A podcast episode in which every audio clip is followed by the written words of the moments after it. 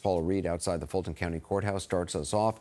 Paula, is it clear why the former president won't just be released on his own recognizance? Well, Anderson Cooper, down here in, in Fulton County, the way this works is that First, you negotiate your bond agreement, then you surrender, and then a judge schedules an initial appearance for you and arraignment. That's your first time going before the judge. Now, in this case, even though this is his fourth indictment, this is the first time that he has had to post cash bond.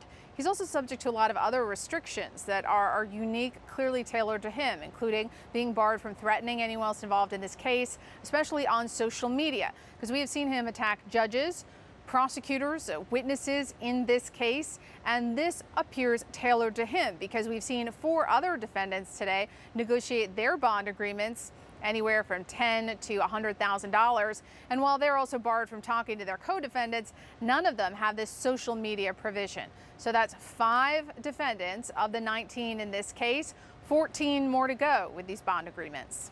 And what more do you know about the threats against employees of the Fulton County Sheriff's Office?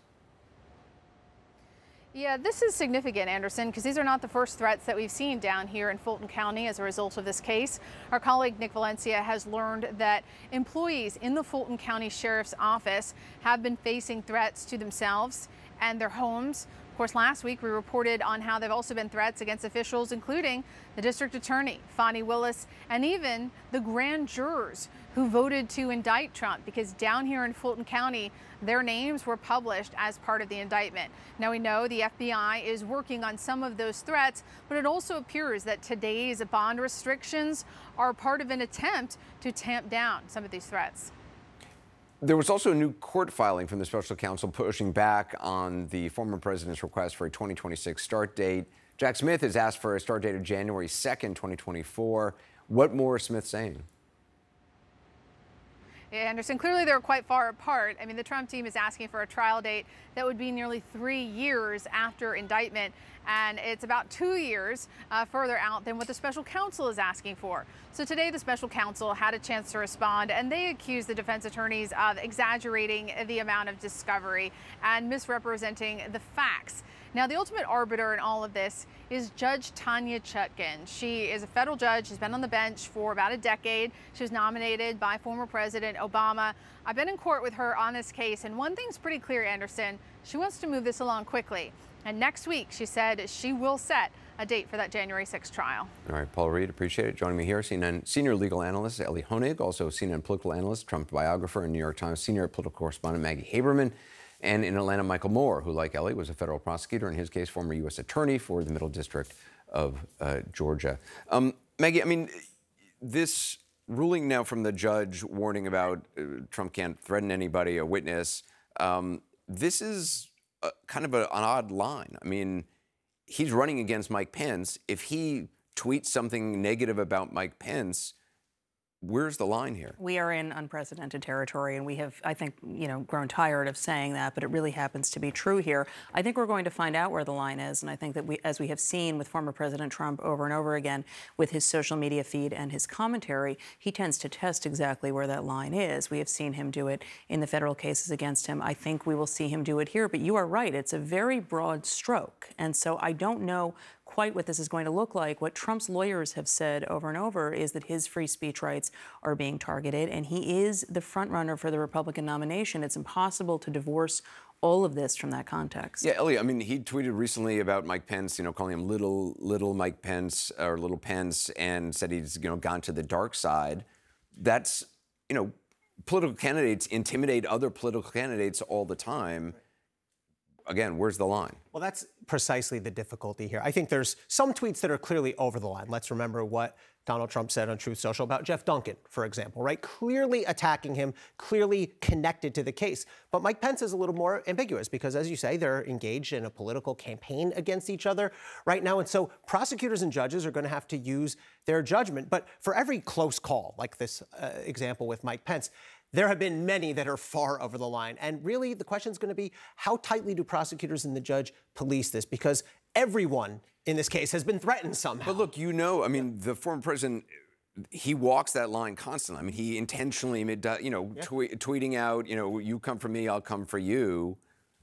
Again, well, this could, is also where you're going to see, and I'm sorry, Anderson, but this is also where you're going to see, and I, tell me if you disagree yeah. with me on this, but you're going to see the difference between what the state judges and prosecutors are going to be comfortable with versus the federal prosecutors because so far we have seen at least in the federal cases i think a pretty wide amount of latitude yeah, yeah. given so far. They are clearly signaling in georgia they don't want to do that here but again you are talking about multiple cases in multiple jurisdictions. There's going to be a collision. Michael i mean you know georgia well? Do you see the judge there um, being tougher on the social media stuff well, I'm glad to be with all of you. I, this is a fairly new judge.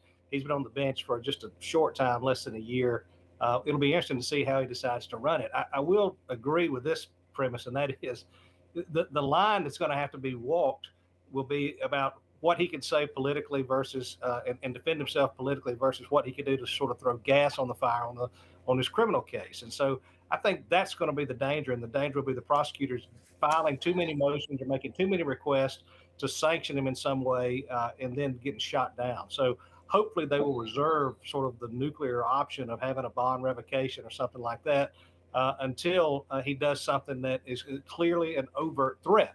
Encouraging people responding to a, a, a tweet, you know, or responding to something that's politically been said to him or he, a challenge that's been made by one of his political opponents, I just don't think is going to be enough uh, given the nature of the case and the facts that we are in the middle of a campaign, and we, we, there's just no way to divorce this case from that. So once we acknowledge it, I think it kind of guides how we proceed.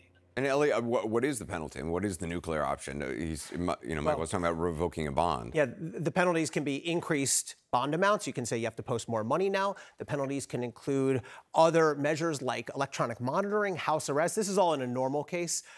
Up to and including the nuclear option would be imprisonment. I mean, I don't think there's any realistic chance Donald Trump gets locked up for violating bail, but it happens. It happens in real life. It just happened to Sam Bankman Fried, as one example, in the Southern District of New York. So, but the, the collision here of politics and law is so complicated for exactly that reason. Um, yeah, I mean, so Maggie, he, he's not going to go to this debate. He's said he's not going to go to any debates. Yeah, and, and who knows what exactly that means. It was a it was a sort of ambiguous truth social post, but I do think that he feels as if he is up in the polls. I think the question is going to be whether he can help himself. I don't think he wants to go to the Reagan Library debate in September. We'll see if he does or doesn't, but you know he has all sorts of issues with the people who run the Reagan Library. Uh, after that, I think it's an open question both whether he would want to go and who will even be on stage at that point. Look, he's not as strong in the first two early states, in, in the polling of those states, as he is nationally. I think that the national number uh, looks very different, but he's still pretty strong in the early states. And so I think that his folks are going to stick to that and see, you know, very little upside in him going. You know, Michael, the argument made by, you know, Chris Christie, others is, well, if he's weak in, in Iowa and New Hampshire, if he doesn't do as well there, then that's going to be a cascading domino effect in South Carolina and elsewhere. Do you buy that argument? Well, I think that's probably as much of a wish as it is an argument that he's making there. I, I, see this Trump machine sort of moving forward full speed ahead. Uh, down here in, in Georgia, uh, you, you've got Trump flags flying uh, up in the North Georgia area left and right.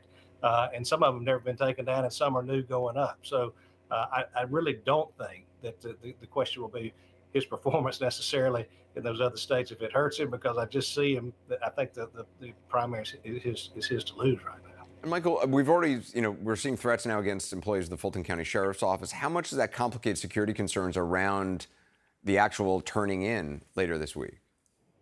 It's, it's going to be complicated. I mean, remember that law enforcement is is accustomed to having people make threats at them, they spit at them, they fight them when they get arrested. They're used to that kind of thing. But this is unusual because of the the, the nature of the publicity, the fact that it is so public.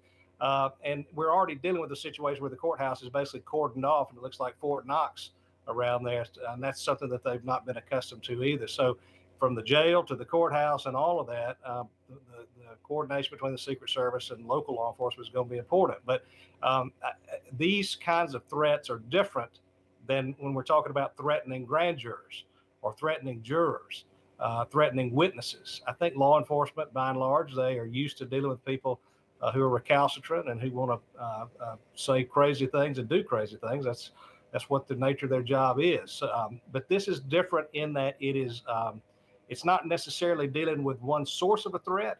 It's dealing with sort of a source that spreads out its tentacles uh, it causes other people to do crazy things, and that's what they've got to watch out for.